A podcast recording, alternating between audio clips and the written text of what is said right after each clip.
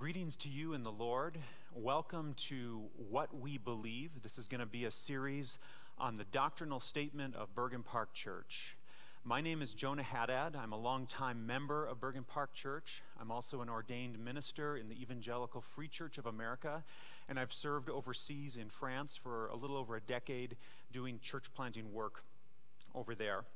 Um, so, over the next few weeks, I want to talk some theology with you. Um, in fact, I'm not going to be talking theology so much with you as I'm going to be talking theology at you. Um, I had originally hoped to do this live, face to face, to have an opportunity to interact on these matters of doctrine. But with our current uh, situation, obviously we can't do that, so we're going to record these instead. So, obviously, the year 2020 has not gotten off to a great start um, with the whole global pandemic thing going on right now, and then, of course, economic uncertainty and other uh, related issues. And with all that's happening around us these days, it's really easy, I think, to find ourselves consumed with fear and even distracted by the array of voices that we hear in the media.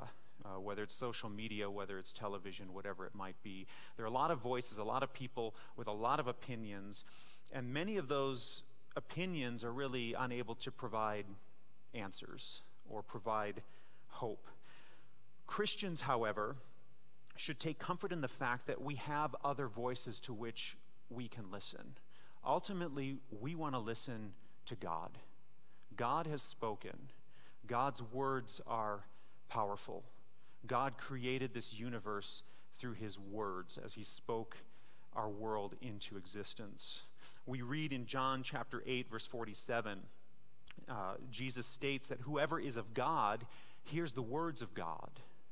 We want to listen to the words of God. We're reminded in Hebrews chapter 1, verses 1 and 2, that in the past God spoke to our forefathers through the prophets at various times in, in different ways. But today, in these uh, later times, He's spoken through His Son, through Jesus Christ our Lord, and through His revelation in in the Word. So we want to listen to these voices. And I want to encourage you over the next few weeks to maybe listen a little bit less to the voices in the media and to spend a little bit more time listening to what God has revealed to us through the power of His Holy Spirit in His Word and as He has illuminated the meanings of uh, the text to us uh, through the Holy Spirit. So, to accomplish this end, of studying theology um, uh, doctrine, we want to look at the doctrinal statement of Bergen Park Church and try to understand what all of this means. Now, some of you might be wondering okay, why do we need a doctrinal statement? Why do we need doctrine?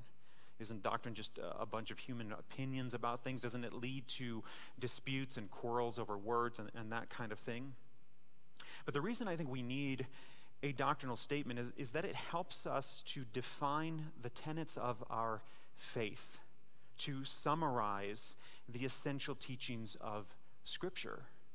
So if you have ever said anything about God, if you have ever made a statement about God, or ever said anything about His Word, whether it's eh, through prayer, whether it's through conversations with, with people in the community or in the church, whether it's through Bible study, if you have said anything about God, you are a theologian.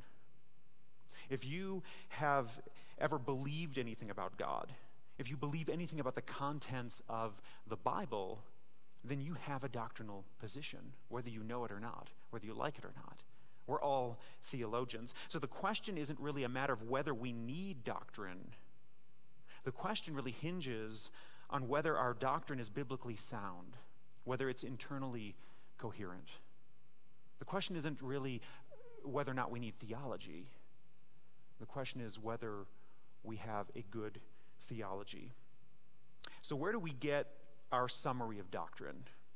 Bergen Park Church is a member of an association of churches known as the Evangelical Free Church of America, or the EFCA.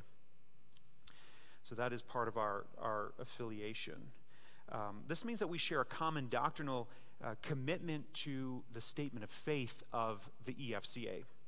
So, our membership, our participation in the EFCA provides us with broader fellowship among like minded churches. It gives us accountability to something beyond ourselves.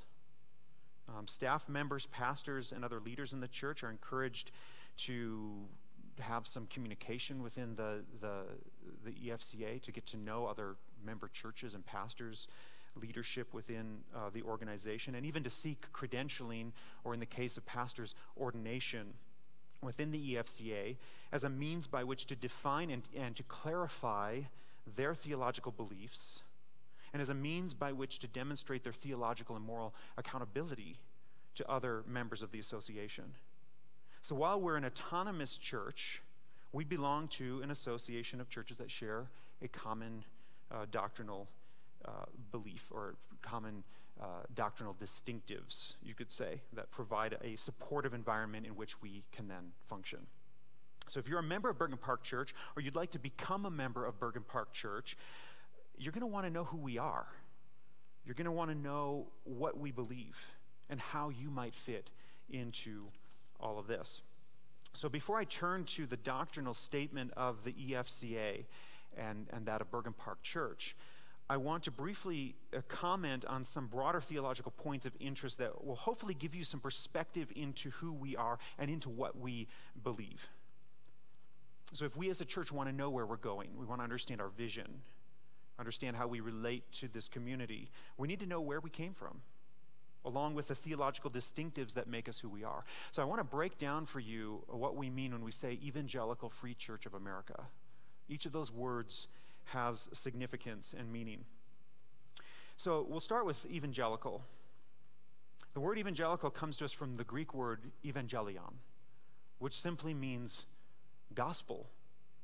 So when we call ourselves evangelical, we mean to say that we are committed to faith in Jesus Christ, the Son of God, crucified, resurrected, ascended to the right hand of the Father from where he reigns. We place our hope in the salvation that comes from faith in Jesus Christ our Lord.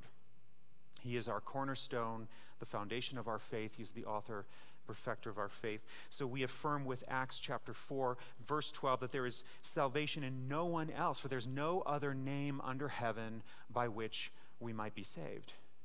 We believe in Jesus Christ and the gospel. Second, we are a free church. The word free refers to our form of church government. So, for the Swedish, Norwegian, and Danish immigrants who formed, in fact, the first free church congregations in the United States, freedom meant that they were no longer under the control of a state run church. So, if you know your church history, you go back to Europe after the Reformation, the churches or, or nations in which uh, the Protestant movement began to take hold oftentimes there was a very strong connection between the church and the state. So the state had a lot of power, a lot of control over the affairs of the church. So a lot of these immigrants, people coming from Europe who founded these churches in the States, they wanted to move away from that top down kind of structure. So, theologically, our status as a free church refers to our autonomy from, again, top down structures so that the local church can govern its own affairs. So, free churches are congregational, subjecting important matters of policy to the discernment of the elders and to the vote of the congregation. So, Bergen Park Church is, is not a staff led church, we're an elder led church.